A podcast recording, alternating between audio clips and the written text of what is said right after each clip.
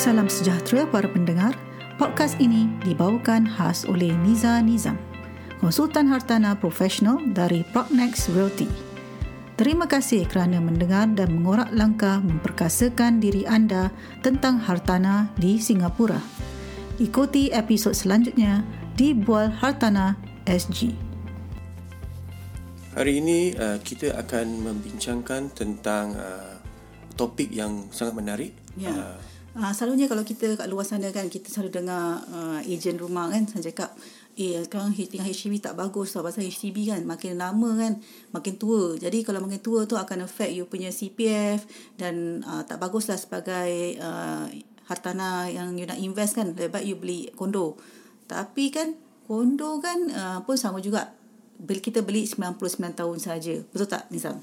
Betul betul. Hmm. Saya rasa ini satu yang amat uh, kemungkinan banyak yang tidak tidak faham lah tentang bezanya uh, HDB dan ha, itulah yang saya fikirkan ni. 99 tahun. Apa bezanya HDB yang 99 tahun tu dengan beli uh, kondo pun 99 tahun juga. Apa beza dia pun tua juga nanti kan?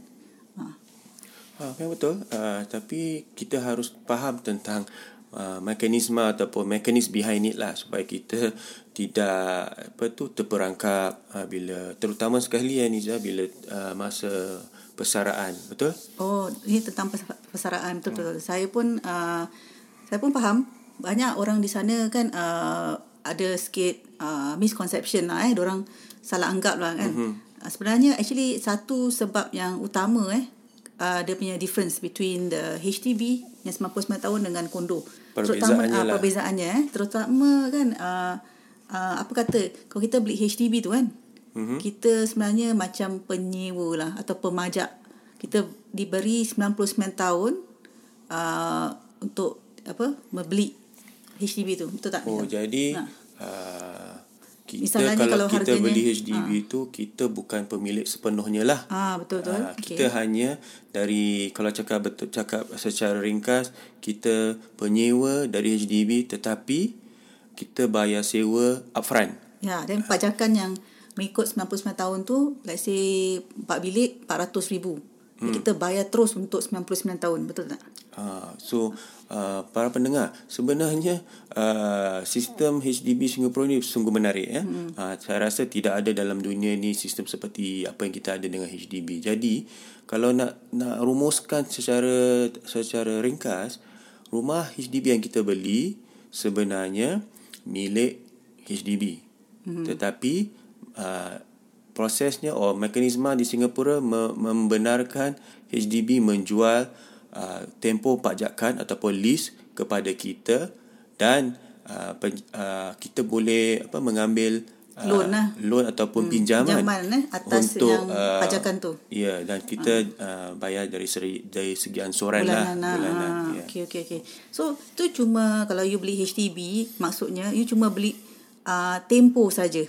Betul tak? Oh, jadi kita bukan pemilik lah. Eh? Ah, bukan pemilik. HDB tu awak beli 99 tahun, mm-hmm. dia cuma beli tempo. Tempo tinggal.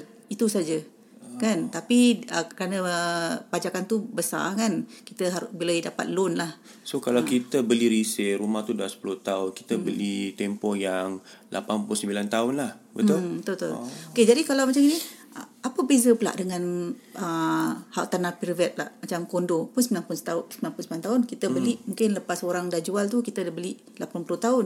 Hmm. apa bezanya? Okey itu apa topik yang uh, kita ingin bincangkan. Uh, saya rasa uh, kita ha, nak nak sebenarnya hendak memberikan uh, info yang begitu mendalam lah tentang kondo 99 tahun. Silakan. Yalah, kan kondo 99 tahun tu sebenarnya eh mm-hmm. Nizam eh uh, pada semua yang takut eh nak beli kondo eh. Pasal kata kondo pun sama apa kondo pun lama kan. Uh, tapi sebenarnya kalau anda beli kondo hartanah private ni anda bukan beli tempo dia. Anda also have a share in the land. That means kalau you beli kondo tu you beli itu rumah kan dalam kondo tu. Tapi bayaran dia pun you have a share in the land. Oh, jadi kalau saya dapat uh, rumuskan kalau kita beli kondo, unit tu kita sebenarnya pemilik. Betul, you are the owner. That's why you have a title loh. Kalau hmm. kita beli kondo kan lepas beli kondo nanti lawyer kasih kita title. Okay. Of course kalau kita tak bayar penuh, title tu akan di uh, Pegang oleh bank. pegang oleh bank lah pasal hmm. kita ambil bank loan kan. Tapi kita ada betul punya pemilik. Nama kita ada di situ. Hmm. Kita betul-betul pemilik kondo itu. Dan kalau kalau mereka yang tidak pasti sebenarnya bila kita beli kondo right ada share value. Yes. Betul? Ya, kalau kita ada hak dalam tanah itu, kita ada share value. That means kalau let's say the whole condo ada 1000 share shares, maybe we own 7 shares hmm. of the land. That's why kalau macam kalau kita kondo kan kita on block kan, kita dapat uh, you know uh, keuntungan yang lumayan lah. Uh. Pasal kita pun di, tanah kita tu dijual sekali. Okay. Begitu. Uh, okay, important hmm. eh. Uh, jadi share value ataupun uh, hak milik lah. Uh, itu important kerana kita bukan saja miliki uh, unit itu tetapi juga sebahagian daripada harta, hart, uh, tanah yang uh, kondo tu dibina. Ah uh, dibina uh. betul. Itu bezanya lah kita dengan HDB. Jadi kalau macam HDB kan kalau rumah tu dah terlampau tua, let's say balance lease about 40 years old. Banyak kan orang pemu, uh, pemilik HDB nak on block nak on block kan tapi kita ramai-ramai nak on block pun tak boleh on block kenapa yang ah saya tahu saya ha. tahu kerana kita bukan pemilik ah, yang memiliki yang, tanah tu ialah HDB HDB jadi HDB sajalah yang menentukan dia nak on block ke tidak dan hmm. kita pun dah dengar eh, dari minister eh cakap hmm. that only how many percent eh ah, can 4% saja 4% sahaja di seluruh Singapura that means seluruh HDB di Singapura ni Which so, already anggaran berapa banyak HDB di Singapura? Oh, HDB dah dah lebih daripada 1 juta. Ah, wow. Oh, para uh, pendengar. HDB ni. Ah, hmm. Bayangkan 1 juta hanya 4%. Itu pun tidak pasti uh, whether uh, akan di on block ataupun tidak. Mm-hmm. Jadi, tapi, tapi apa bezanya tentang kondo pula? Eh, kondo, let's say if you buy the kondo, right, dalam tu ada mungkin 100 pemilik. Unit. Ah, 100 okay, unit. 100 unit. That means 100 pemilik. Hmm kalau 100 pemilik ni tengok oh kondo kita perlu banyak repair dan sebagainya dan sudah usang. Hmm. Orang ada meeting. Lepas tu kata okey, semua setuju tak kalau kita on block, kita jual kepada sesiapa yang nak beli. Pemajuan tanah ha, lah. Tanah. So kalau kita harus achieve 80% mm-hmm. nak sign agree eh kita nak jual eh. So jadi prosesnya kalau let's say uh, kondo tu dah lama lebih pada 30 tahun example mm-hmm. uh, then uh, apa tu uh, komiti di di ditubuhkan untuk melihat whether boleh on block ke tidak. Mm. Uh, jadi uh, ada apa tu macam undian ballot right mm. uh, untuk whether uh, setuju atau tidak mm. uh, melalui proses on block inilah. Yeah, actually it's not ballot lah voting voting. Voting. Okay. Uh, voting. So dia orang vote lah. Semua kalau semua pemilik dalam kondo itu mengatakan setuju. setuju kita nak on block dan kita nak sekian-sekian harga sebenarnya dah ada persetujuan 80 80% eh mm-hmm. dah boleh terus market eh market as together we call it on block eh jadi cari pembeli lah untuk pemaju yang nak beli take over the land and also build the new kondo. Ya, betul. Ha. betul. Ha, kalau para pendengar yang mengikuti perkembangan hartanah di Singapura, I think 2 3 tahun yang lalu banyak kondo melalui on block ni eh and mm-hmm. then banyak pemilik yang mendapat meraih keuntungan yang agak lumayan. Mm. Uh, kerana Singapura uh, tanah ni sangat sangat apa scarce ataupun uh, apa, sangat harganya sangat tinggi. Mm-hmm. Jadi uh, pemaju hartanah juga ingin uh, apa membeli hat, uh, tanah ni supaya mereka dapat membina Yalah. kondo yang ha. baru ya. ya kita semua sedia maklum eh yang Singapura ni memang kekurangan tanah hmm. yang kita so small lah one single dot in the whole map world map kan jadi kita harus apa selalu membina right so if they have no land what we have to do we have to tear down something the only thing that can tear down is uh, private land lah private land that means private Correct. housing yeah. macam kondo ni semua Okay, sebelum kita uh, teruskan ni ada sebab-sebab utama eh perbezaan HDB dengan uh, private hartanah private yang 99 years. Okay, this is the main actually the main hmm. big reasons. Okay. Tapi there are many other reasons eh, ada sebab-sebab yang lain. uh, sebelum kita teruskan kita teruskan uh, so, sebelum kami teruskan uh, kami ingin uh, uh, memberitahu anda uh, supaya mengikuti podcast kami uh, di Spotify, di Apple Podcast supaya dapat memperkasakan diri anda dan juga uh, beritahu kawan-kawan uh, keluarga supaya dapat uh, meluangkan masa mendengar apa yang kita bincangkan. Uh, podcast kami uh, tajuknya ialah Bual Hartana SG oleh Niza Nizam. So uh, mungkin kita teruskan perbincangan kita Niza. Okay, just now Nizam kita bincangkan tentang perbezaan antara HDB dengan kondo yang 99 tahun hmm. kan. Sebab-sebab utama ialah uh, tentang uh, milik share on the land right share value, uh, share lah. land Okay. so dari itu kita tahu yang on block selalunya boleh lebih terjadi di private hartanah pasal kalau yang HDB kan HDB akan menentukan sendiri. Kita hmm. tak boleh tentukan as a pemajak. Kita tak boleh menentukan kan kita bukan owner eh. Jadi antara sebab-sebab yang lain kan uh, ialah HDB is hartanah public. Hmm. right? Public Eh, housing public lah. housing Yes. ah dan kondo ialah hartanah private. Okey dan nombor dua ialah uh, kerana dia adalah public housing Hmm. mm-hmm. HDB ni banyak sangatlah undang-undang kan yang meng, uh, yang government uh, you know Polisi lah. uh, polisi-polisi yang diorang tentukan very very strict eh seperti eligibility eh macam uh, kelayakan Eligibility, kelayakan. Ha, kelayakan uh, untuk membeli HDB. Sembarang orang eh boleh beli HDB. Mesti orang Singaporean, mesti uh, PR kan. Dan PR itu harus Mesti form family nucleus family all nucleus this lah. sebagainya. Dan kalau single kena lebih daripada 35 tahun. Jadi dia punya kelayakan tu very very strict criteria eh. Hmm. Dan on top of that kita ada apa in HDB? Kita ada racial quota kan macam tempat-tempat seperti di Toa Payoh kebanyakan uh, kalau penjual Melayu tu harus jual kepada yang Melayu pembeli Melayu gitu. Yeah. uh, di Bishan pun. Jadi ada strict criteria on the racial quota. Hmm.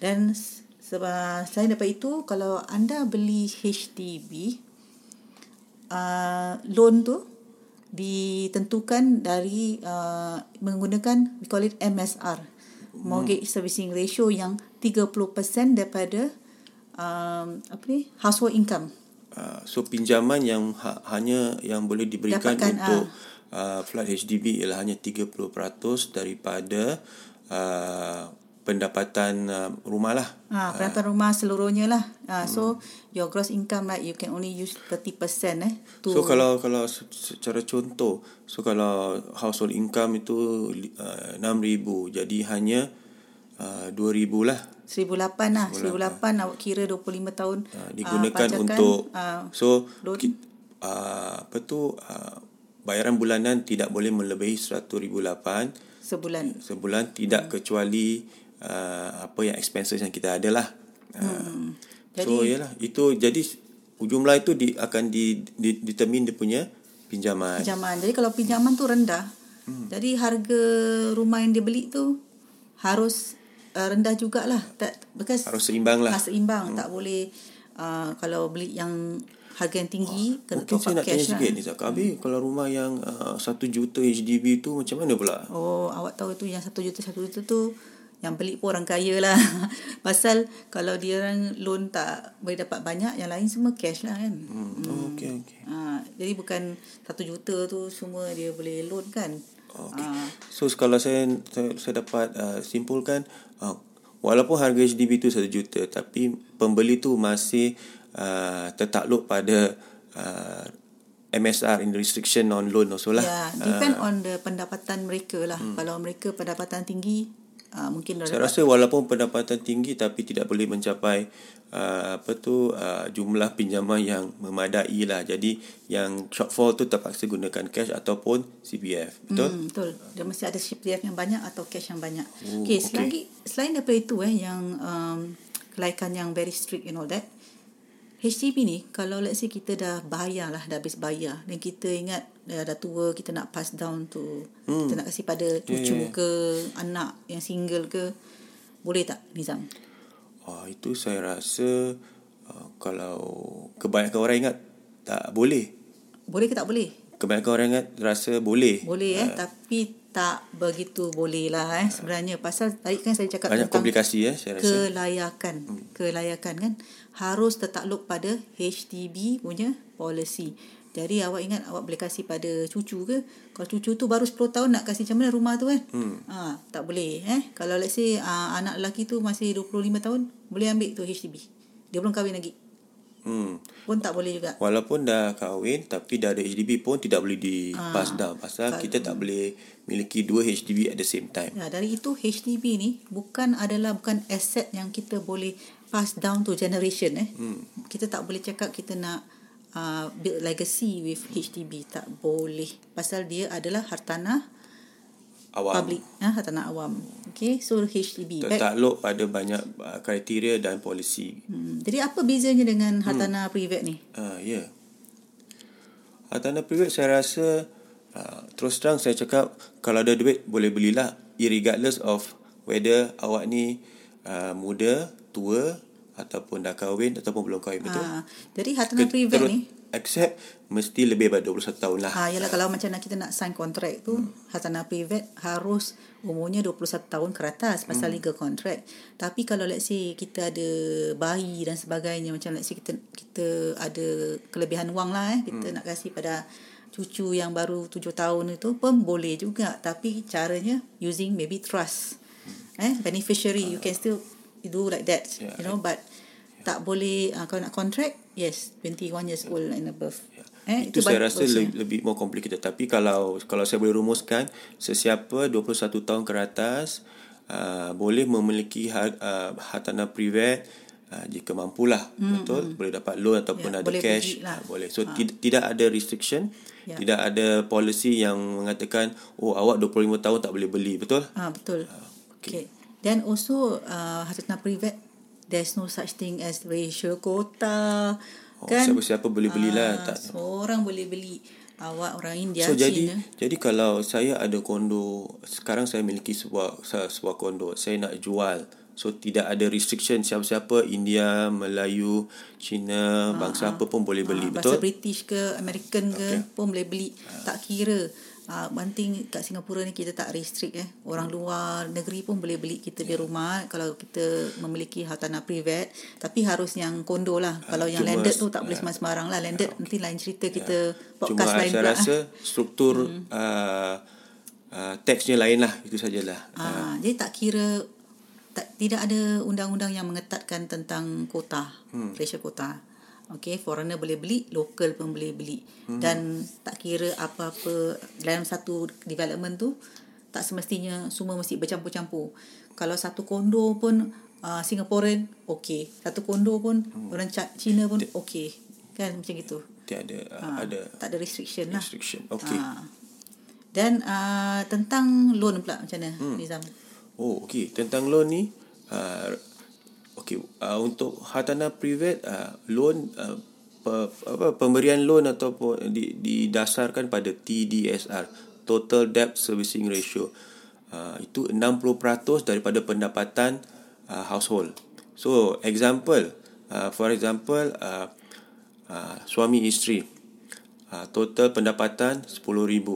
So kalau tak ada ada hutang, tak ada apa tu komitmen yang uh, yang yang besar, 60% daripada household income 10 10000 tu boleh digunakan untuk uh, bulanan pa, ha. bayaran bulanan hartanah. Hmm. Jadi kalau imagine eh 10000, 6000 boleh diambil kira oleh bank untuk uh, memberi anda loan. Tapi of course uh, tengok kemampuan lah, tengok anda Hmm, punya kalau- expenses. kalau Tapi secara secara dasar 60%. Jadi 6000 boleh di dikira untuk uh, apa tu uh, bayaran hartanah bulanan dan dari situ berapa loan anda boleh dapatkan berdasarkan umur lah.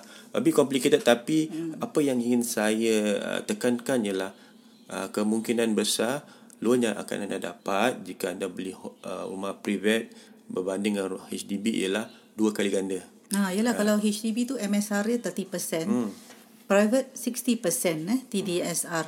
Jadi kalau gitu kita boleh loan lebih lah kalau kita beli yeah. uh, hartanah private lah kan. Okey. Ha, Tapi uh, saya ingin tekankan eh, uh, loan lebih ni tidak semestinya bagus ataupun tidak bagus. Depending hartanah yang anda beli. Jadi hmm. itu satu salah satunya yang kebanyakan orang terlalu emosi ikutkan beli ha- kondo yang besar and all that tapi uh, salah dari uh, kurang tepat dari segi uh, lokasi dari segi harga. So ini satu yang akan kita bincangkan dalam podcast seterusnya Ah, lah. strategi, strategi Ah, strategi semua. untuk pem, strategi pembelian. pembelian ya hartanah private ah tu nan tu Ya. podcast lah eh okey dan tadi kita kata about building legacies Mhm. mm-hmm. eh untuk uh, kita pass down ke Generasi ke generasi. ke generasi kan so hartanah private adalah satu-satunya yang kita boleh uh, aset yang kita boleh ambil eh atau beli eh kerana ia boleh diwariskan hmm. eh dan di atau diwarisi oleh uh, sesiapa sahaja uh, cucu ke anak ke Betul. sesiapa sajalah yang kita nak kasih pass down tu if let's say we have fully paid the house okay dan uh, kita ada just now kita mention eh kita ada something like called trust hmm. that means kalau anda uh, ada ada kelebihan wang eh Yes. dan ingin membelikan rumah itu atas nama anak yang anak tu mungkin 7 tahun, 6 tahun, belum lagi dia sampai 21 tahun. Mm-hmm. Tapi kita ada kelebihan. Mm. Ap, bolehkah kita belikan untuk anak itu? Ya, memang uh, memang boleh hmm. uh, untuk hanya untuk uh, hartanah private kerana ada mekanisme di mana anda boleh beli under trust Ya, we call it under trust. Ah, di mana trust itu boleh beli tapi tanpa loan eh, tanpa mm-hmm. loan. That means we fully paid the house for a tra- uh, property under trust. Ya. So hmm. kalau saya dapat uh, berikan penjelasan bila anak tu masa siapa yang under trust tu uh, menjangkau usia 21 tahun uh, milik hartanah tu sepenuhnya akan ditransfer lah pada anak tersebut. Betul? Hmm. Ya, tapi di- bila dia 21 tahun tu dia boleh take over lah. Yes. Ah, mak bapak ke siapa tak boleh cakap apa-apa lah. Ah. Pasal dia yang uh, hak yang sebenarnya. Itu di, kita dipanggil uh, kita panggil legacy planning lah. Hmm. Uh, so important untuk Ya, ini anda yang ada kemampuan pada- hmm. dan uh, uh, ada apa tu uh, ingin uh, meneruskan legacy anda setelah anda tiada. Ya. Okey. Okey. Hmm. Ah, jadi uh, dari sini kita nampak eh banyak kelebihan eh dengan uh, memiliki hartanah private tu tak Nizam.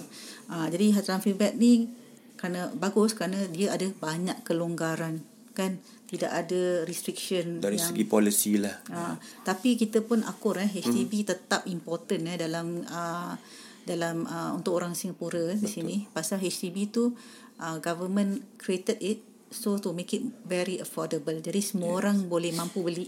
Ya, correct. Betul. I think itu salah satunya kena, mengapa banyak restriction supaya uh, rakyat Singapura dapat uh, yang kita banyak dari segi kemampuan uh, berbeza. Jadi public housing ataupun HDB memberi anda uh, peluang untuk memiliki se memiliki rumah uh, dengan apa tu uh, dengan lebih dimampui lah. Hmm, hmm, hmm.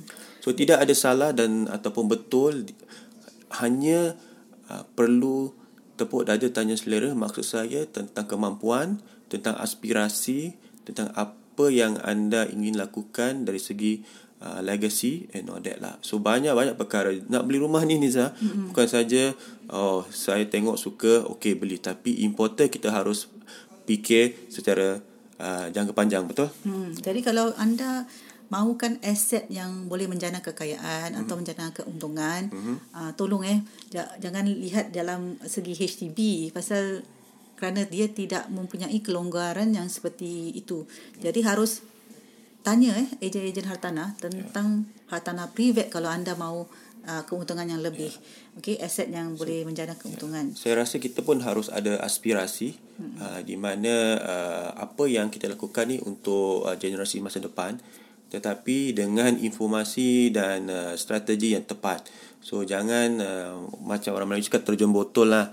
Uh, important dari segi kemampuan, dari segi gaji, dari segi uh, apa tu kerjaya harus kita ambil kira supaya kita dapat menampung apa yang kita ingin beli dari segi jangka panjang. Tidak guna kita beli habis tak mampu habis tu uh, hutang sana hutang sini end of the day rumah tu uh, ditarik bank for example. So saya rasa hmm. important kita buat perancangan betul. Ya. Dan, dan uh, sorry dan siapa lagi yang boleh uh, membantu anda ialah ejen-ejen hartanah yang bertauliah uh, dan uh, di sini kami ingin menekankan kami uh, jika anda ingin mengetahui whether uh, anda mampu aspirasi anda itu kira satu yang boleh di di apa tu direaliskan uh, jangan lupa uh, jangan uh, hesitate uh, contact pasal kami. lebih baik eh kita start young eh kita harus uh, lihat investment uh, dari muda lagi supaya kita mampu bekerja dan uh, menabung eh. Kita start from young pasal ni semua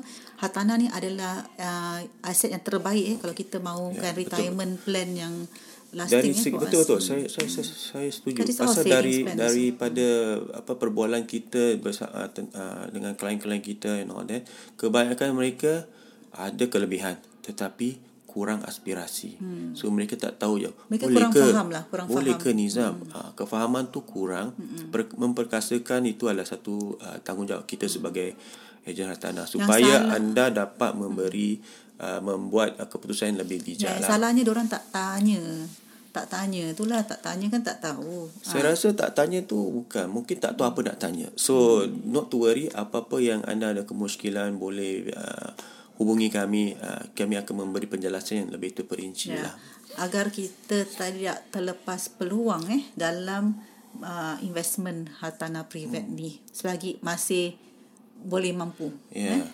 correct. I think uh, mungkin saya nak nak sentuh sikit because sebagai orang Islam di Singapura kita harus also uh, me, apa, mengambil peluang untuk menjana kekayaan demi untuk keluarga dan supaya kita dapat mungkin melabur pada jalan-jalan yang uh, diredai lah itulah yang saya rasa sebagai sentuh sikit je lah tapi important tidak semestinya kita tidak boleh menjaya ke, menjana kekayaan melalui hartanah betul Hmm. Okey. Okey, dari itu uh, kita setelah Okey, hmm. saya rasa uh, ini uh, satu pengus uh, sampai sini sahajalah perkongsian kita tentang hartanah HDB hmm. dan uh, private yang 99 tahun. Kami harap anda dapat sikit penjelasan tapi kalau anda ingin lebih penjelasan jangan lupa hubungi kami. Kami akan dapat memberikan anda penjelasan yang lebih mendalam. okay, Anda- saya Nizali. dan saya Nizam Adli. Uh, jumpa anda di podcast yang seterusnya. Selamat tinggal. Bye.